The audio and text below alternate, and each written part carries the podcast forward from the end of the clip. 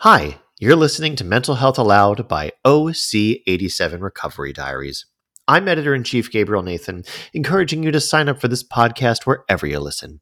And check us out for more mental health recovery stories at OC87recoverydiaries.org.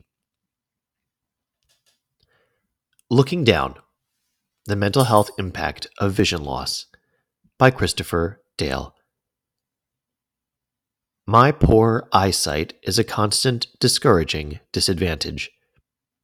It is also my most prominent anxiety and depression trigger. That's, let's see, uh, 20 over 100, said the optical assistant. That's, let's see, really bad news, I replied dryly. 20 over a 100. That's halfway to legally blind, which is 20 over 200. It means I must be five times closer than a normally sighted person to see clearly.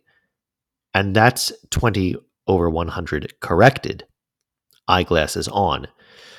Let's just say I hear the phrase as a bat a lot. That exam in June 2021 was my worst to date. I'd been in the 20 over 60 to 70 range for nearly two decades. Here we go again, I thought, give or take a few expletives. Given a do over, my eyesight is the one thing I would change about myself. And that's coming from a clinically depressed, anxiety ridden, recovering cocaine addict. It started in 2003 with two terrifying words mass lesion. The phrase was scrawled atop a printout of a visual field test, which reveals scotomas, blind spots, in patients' eyesight. The readout showed worrisome black spaces covering nearly a full quadrant of each eye. Frequently, the culprit in these cases is a tumor pressing against the optic chiasma, where the optic nerve cross. A growth wedged there would explain the yawning, nearly symmetrical bilateral vision loss. The doctor was ordering an MRI to scan for such a malignant interloper. A few nerve wracking days later, the doctor called with the MRI results. Not a tumor, but not in the clear either. In a follow up exam, my vision had diminished to 2030, about 50% less sharp as a normally sighted person. Thus began a mortifying 18 months long medical misadventure to determine why a 24 year old was seemingly going blind. Whatever the cause, it concerned my optic nerve. Comparing the eye to a video camera, my issue is the cable, not the lens. Optometrists, neurologists, ophthalmologists, neuro-ophthalmologists. When your condition is stumping doctors with seven syllables in their titles, there's a problem. Chart tests, field tests, color blindness tests failed, failed, and failed with extreme prejudice. Electrophysiology exams, head and back MRIs, even a spinal tap when one doctor surmised I had multiple sclerosis. He was wrong. Another bullet dodged. All the while, my eyesight slipped from 2030 to 2040 to 2050 to 2060. Then it just stopped. Right around 20 over 60 70 ish, with large blind spots, my vision suddenly stabilized. Despite the lack of a satisfying explanation, the remainder of my eyesight was spared, at least for the time being. What hadn't been spared was my psyche. I don't know whether I'd have developed chronic depression and from there alcoholism and drug addiction without so severe a blow to my mental well being in my early 20s. What I do know is that the connection between my physical and mental maladies is strikingly linear. With my vision loss mercifully curtailed, I tried to re engage with life. I recommitted to my career, moved out of my childhood home, married my longtime girlfriend. I tried to fast track an adulthood delayed by a protracted medical scare and the obsessive worry foisted upon me. It didn't work. Perhaps someone less inclined to anxiety and depression would have righted the ship. I sunk. crippling anxiety, insufferable insomnia, deep fog, depression. Finally, a suicidal gesture that found me peering over the edge of a five story building on a freezing winter night. To varying degrees, all of it had a genesis in the inescapable detriment I woke up with each and every morning. Partial sensory disabilities are generally invisible to others. While I'm nowhere near needing a white cane or a guide dog to get around, each day I face the world with an incomplete picture of my surroundings. I am removed from full perception and functionality without most people having any idea about my detriment. Alienated and anonymous, I get by with 8 bit vision in an HD world.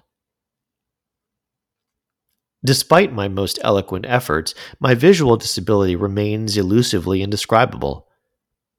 Obtaining a comprehensive picture of what I'm missing is impossible because, of course, I can't see what I can't see. And showcasing what I am seeing is impossible because, of course, we can only see the world through our own pair of eyes, damaged or otherwise. The result is a medically unique condition that yields an equally unique sense of loneliness. Unlike addiction and depression, full empathy with another human is essentially impossible. And also, unlike my arrested addiction and medicated psychiatrist treated depression, my visual disability never gets better. My eyesight is stuck on the shitty setting. It's unalterably perpetual. So is the mental toll it takes. For starters, the prolonged period of unexplained vision loss birthed an understandable amount of anger and post traumatic stress. These might seem like two distinct issues, but they are welded together. Let's start with the anger, the resentment, the cynicism. I'll admit it. The fact that this fate befell me and at such a young age pisses me off something fierce. No one should have to go through something that scary for that long. It isn't fair, and as much of my years of depression treatment and addiction recovery help push against this ultimately useless narrative, part of me still hasn't forgiven the universe. I want my eyesight back, god damn it. I wouldn't be so angry if it hadn't been so traumatic. And it wouldn't have been so traumatic had the doctors just listened to me more. Over and over, the same smart people with the same smart people pedigrees took the easy way out upon failing to find a fitting diagnosis. It was, many people would tell me, mostly in my head. I had a visual deficit, yes, but what was registering as diminished eyesight was panic based. Your eyes, they tried to convince me, were better than the test suggested. For months and months, the not so implied message was this You aren't going blind, you're going crazy. Only until I noticed it had stopped getting worse did these same folks come to realize that indeed, 2060 was as good as my eyesight could perform. And in reality, my eyesight hadn't really stopped getting worse. It just stopped getting worse quickly. It went from taking months to lose a line to years to lose a fraction of one. For proof, I need look no further than a book I used to rapidly read but now struggle to peruse. This is a symptom of minuscule blind spots accumulating in my central vision. Again, only I can see what I see and what I see isn't what I used to see. And that brings me to the worst of it to the fear. Every day I battle some amount of dread, ranging from wrinkles of worry to waves of panic. This isn't fear of living with my current detriment, but rather the specter of further deterioration. Regardless of how clinically stable my eyesight might seem, even to experienced doctors, I've certainly lost more vision over the years. The examination elusiveness is frightening in and of itself. Eyesight disabilities can be so customized that even the most modern detection methods and equipment struggle to pinpoint mild acuity deterioration. In some ways, I'm beyond the reach and even the analysis of medical expertise. There's a lot of fear and a lot of loneliness in that.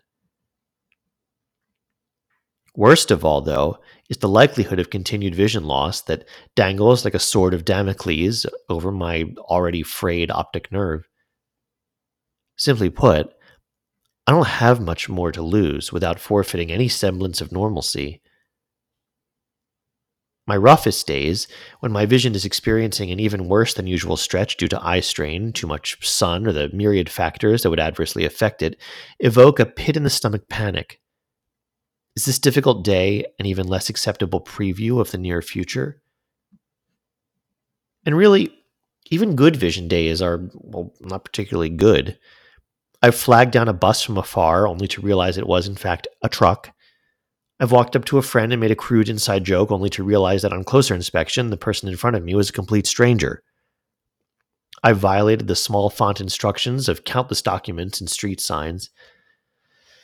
It's just relentless and immovable and irreversible. It requires navigating countless impossible scenarios, from reading a PowerPoint presentation in a meeting to following a baseball game from the stands. My blown up computer screen text, my too close to the TV living room chair, my feigned happiness when someone gives me a paperback I can only truly enjoy on an e reader. My eyesight is an inescapable indignity, bombarding me with simple tasks I simply cannot perform.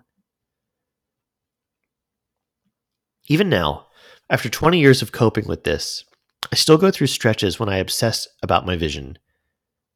I'll catch an even blurrier than usual glimpse, test my eyesight against a set of baselines I've established, and off to the cycle repeating races I go. Eye strain and headaches, anxiety and anger, dejection and depression. In such cases, my eyesight reverts to what it's been for two decades running a key catalyst of anxiety or depression. Here, my mental maladies are both rooted in and exacerbated by my physical disability. They also bring out the character defects I've fought hard to diminish in recovery from addiction.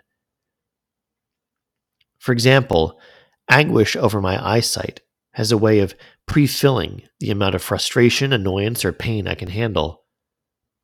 Some days, my disability is about all I can deal with. When additional stress, stressors inevitably arrive, I overreact. I wake up fed up, an ill omen for accomplishing my generally busy schedule without giving up or lashing out. Hurt people hurt people, and sometimes I'm hurting pretty bad. You can't see something my depression, my anxiety, just myself tells me this is useless and unfair. So fuck all of this. And while you're at it, fuck all of them too.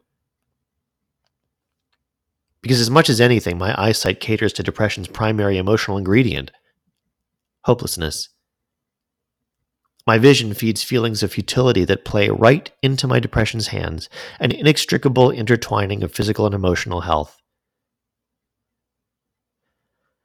There's a fine line between it is not good, and I am not good.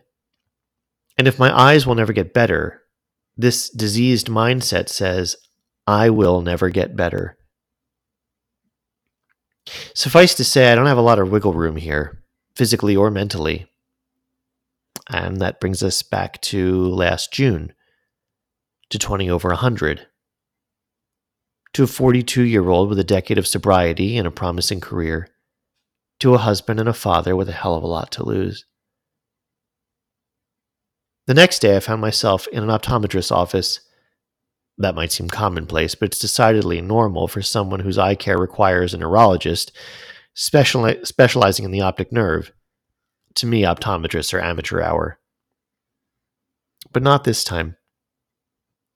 Because this time, that optometrist played around with my lenses, spent a solid half hour on the one or two two, or three progression tests and got my eyesight back basically to where it was 2070 ish.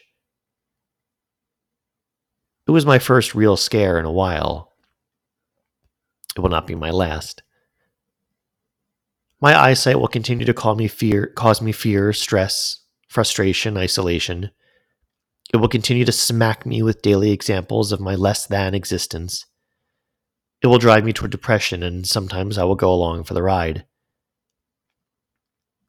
This is about mitigating the mental anguish, not eliminating it. My eyesight and psyche are too compatible and too compromised for a knockout win.